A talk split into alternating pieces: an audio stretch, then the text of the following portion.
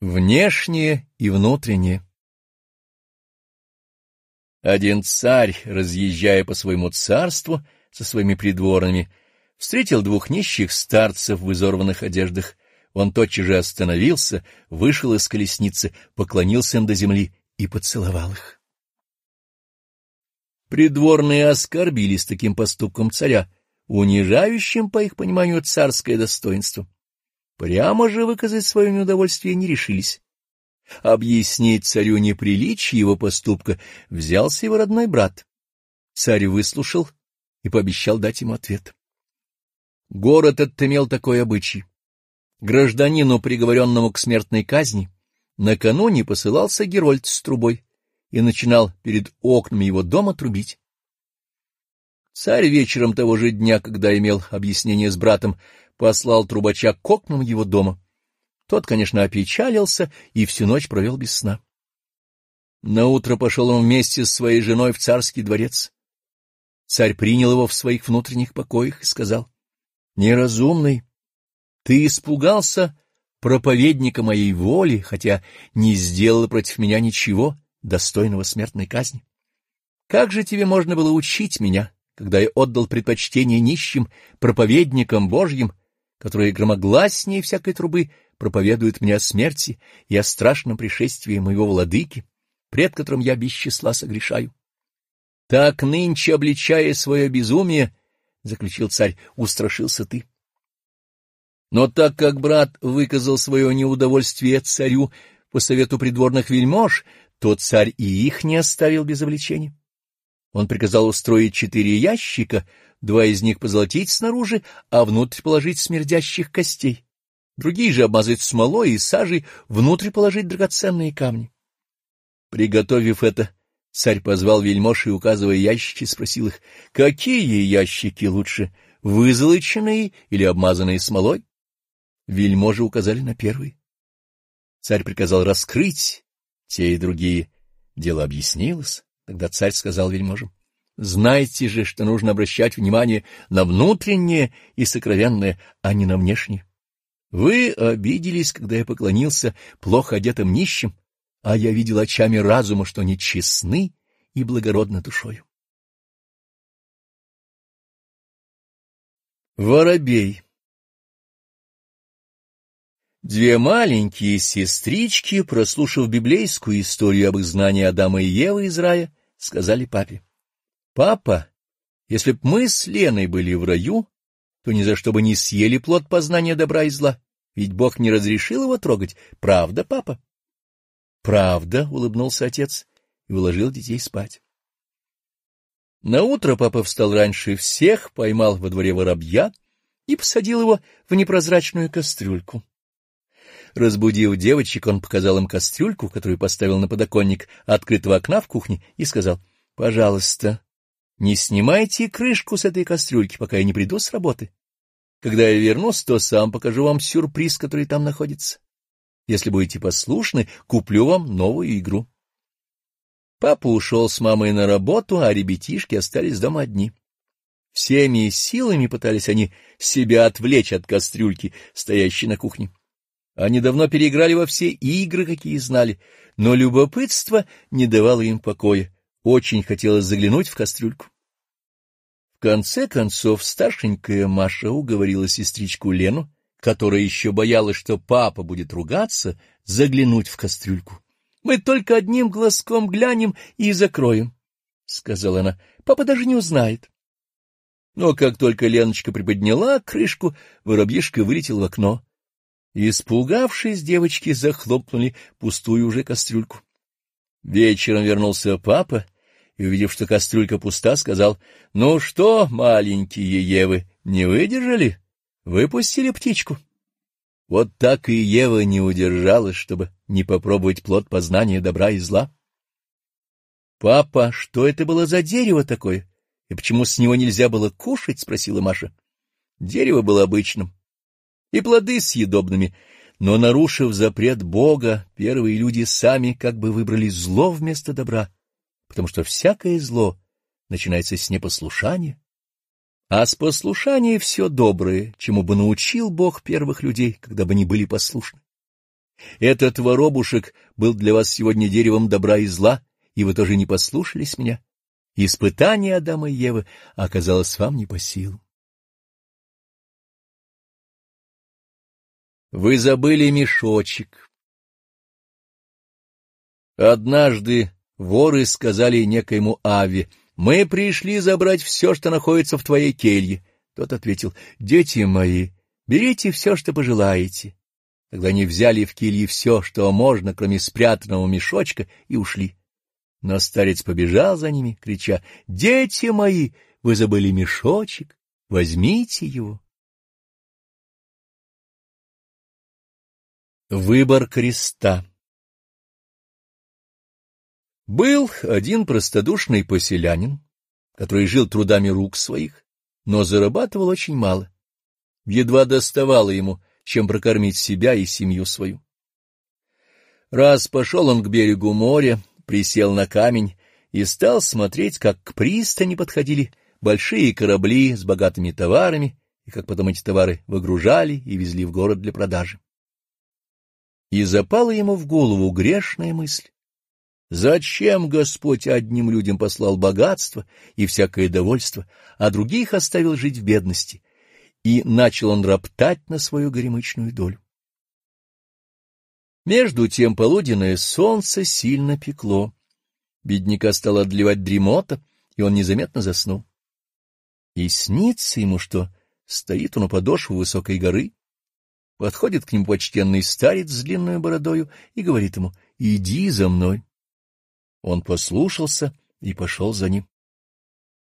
Долго они шли, и, наконец, пришли на такое место, где лежало великое множество крестов всякого вида и различной величины. Были кресты большие и малые, золотые и серебряные, медные и железные, каменные и деревянные. И говорит ему старец, — Видишь, сколько здесь крестов? Выбирай себе любой и неси его на вершину той самой горы, которую ты видел перед собой. Взглянул наш простец на золотой крест. Такой он красивый, точно красное солнышко блестит. Понравился им этот крест, и он хотел взять его на плечи.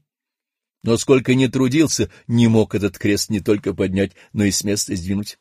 — Нет, — говорит ему старец, — видно, не внести тебе этого креста на гору. Бери другой, серебряный, может быть, он будет по силам. Взял простец серебряный крест. Этот был, правда, легче золотого, но все-таки и с ним он ничего не мог поделать. Тоже было и с медным, и с железным, и с каменным крестами. — Нечего делать, — говорит ему старец, — бери один из деревянных крестов. Тогда взял себе простец самые малые из деревянных крестов и легко и скоро отнес его на ту гору, Обрадовался он, что нашел, наконец, один крест по своим силам, и спросил своего спутника, а какая награда мне будет за это? — Чтоб ты сам рассудил, чем наградить тебя, — отвечал ему тот. — Я открою тебе, что это за кресты, которые ты видел. Золотой крест, который так тебе сначала приглянулся, — это царский крест. Ты себе думаешь, как хорошо и легко быть царем. — а того не соображаешь, что царская власть — самый тяжелый крест. А серебряный крест — это крест всех тех, кто властью облечен. Это крест пастырей церкви Божией, крест ближайших слуг царевых. У всех них тоже много забот и скорбей. Медный крест — это крест всех тех, кому Бог богатство послал. Ты вот им завидуешь и думаешь, какие они счастливые, а богатым тяжелее жить, чем тебе. Тебе после своих трудов можно спокойно уснуть. Никто не тронет твоей убогой хаты и твоего малого добра. А богатый человек всегда и днем, и ночью боится, как бы кто-нибудь не обманул его, не обокрал, не поджег его дом. Кроме того, богатый за богатство свое ответ Богу даст. Как он свое богатство употребляет? А случится беда, обнищает богач, сколько скорбей тогда на него обрушится. А вот железный крест — это крест людей военных. Расспроси тех, которые бывали на войне, и они скажут тебе, как им часто приходилось проводить ночи на голой сырой земле, терпеть голод и холод. Каменный крест — это крест людей торговых. Тебе нравится их жизнь, потому что им не приходится работать, как тебе? Но разве не бывает, что едет купец за море, тратит весь свой капитал на товар, а товар весь гибнет от кораблекрушения, и возвращается несчастный купец домой совершенным бедняком? А вот деревянный крест, который ты так легко внес на гору, это и есть твой крест. Ты жаловался, что жизнь у тебя трудная, а теперь вот видишь, что она гораздо легче, чем жизнь других людей. Знал сердцеведец Господь, что во всяком другом звании и положении ты погубил бы свою душу. Вот он и дал тебе крест самый смиренный, самый легкий, крест деревянный. Итак, ступай и не ропщи на Господа Бога за свою бедную долю. Господь дает каждому крест по его силам, сколько кто может снести. При последних словах старца поселянин проснулся, поблагодарил Бога за вразумительный сон и с того времени никогда больше не роптал на Бога. Глиняные горшки Монах пришел как-то к своему наставнику и говорит, «Отче, сколько раз хожу я к тебе, каюсь в грехах, Сколько раз ты наставлял меня советами, но я не могу исправиться. Какая мне польза приходить к тебе, если после наших бесед я снова впадаю во грехи свои? Ава ответил.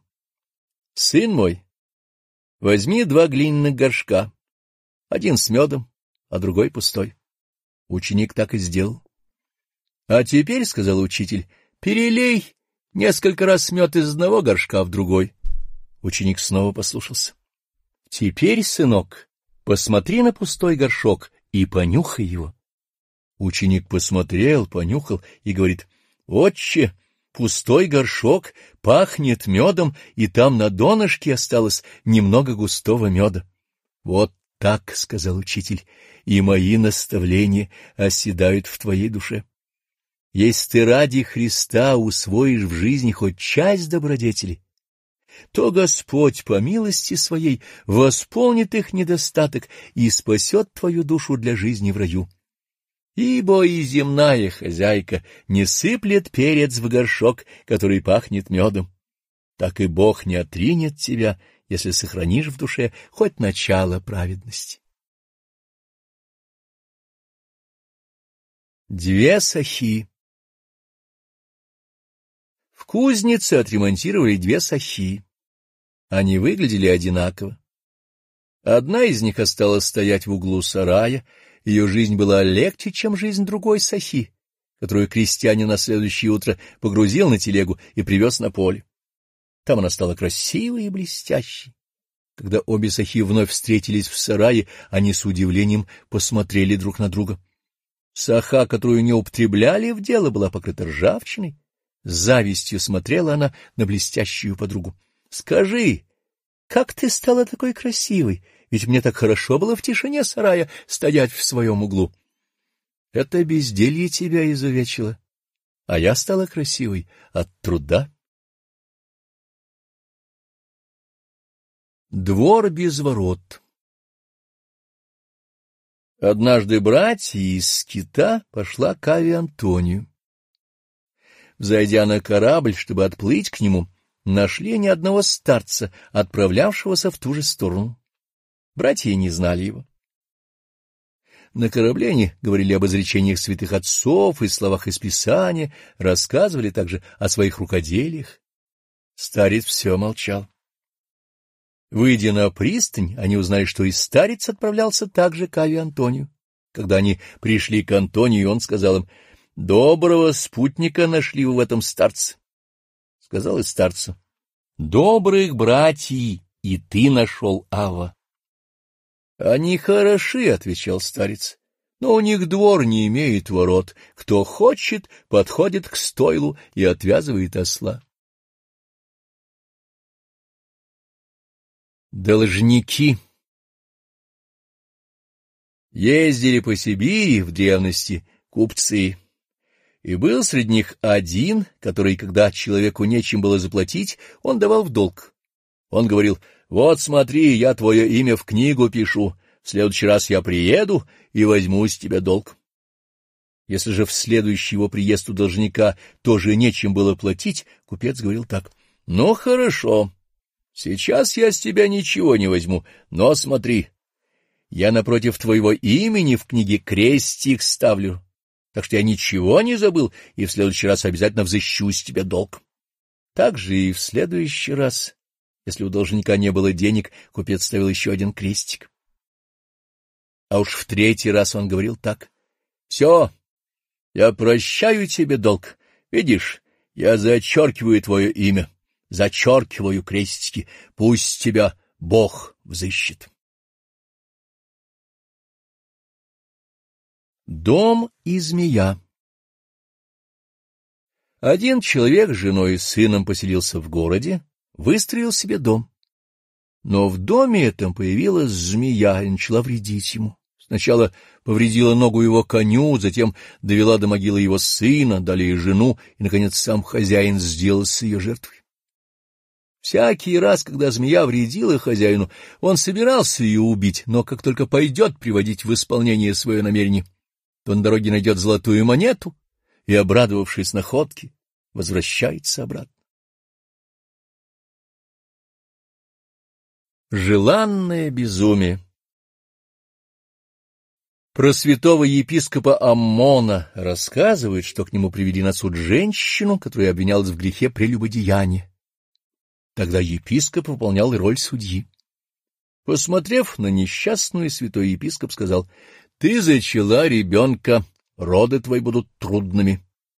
Затем обратился к своим служителям. — Дайте ей десять аршин полотна. Если она умрет во время родов, то она будет ей саваном, а если родится ребенок, то оно пригодится для него. И отпустил женщину, не наказав ее и не дав никакой ептемьи.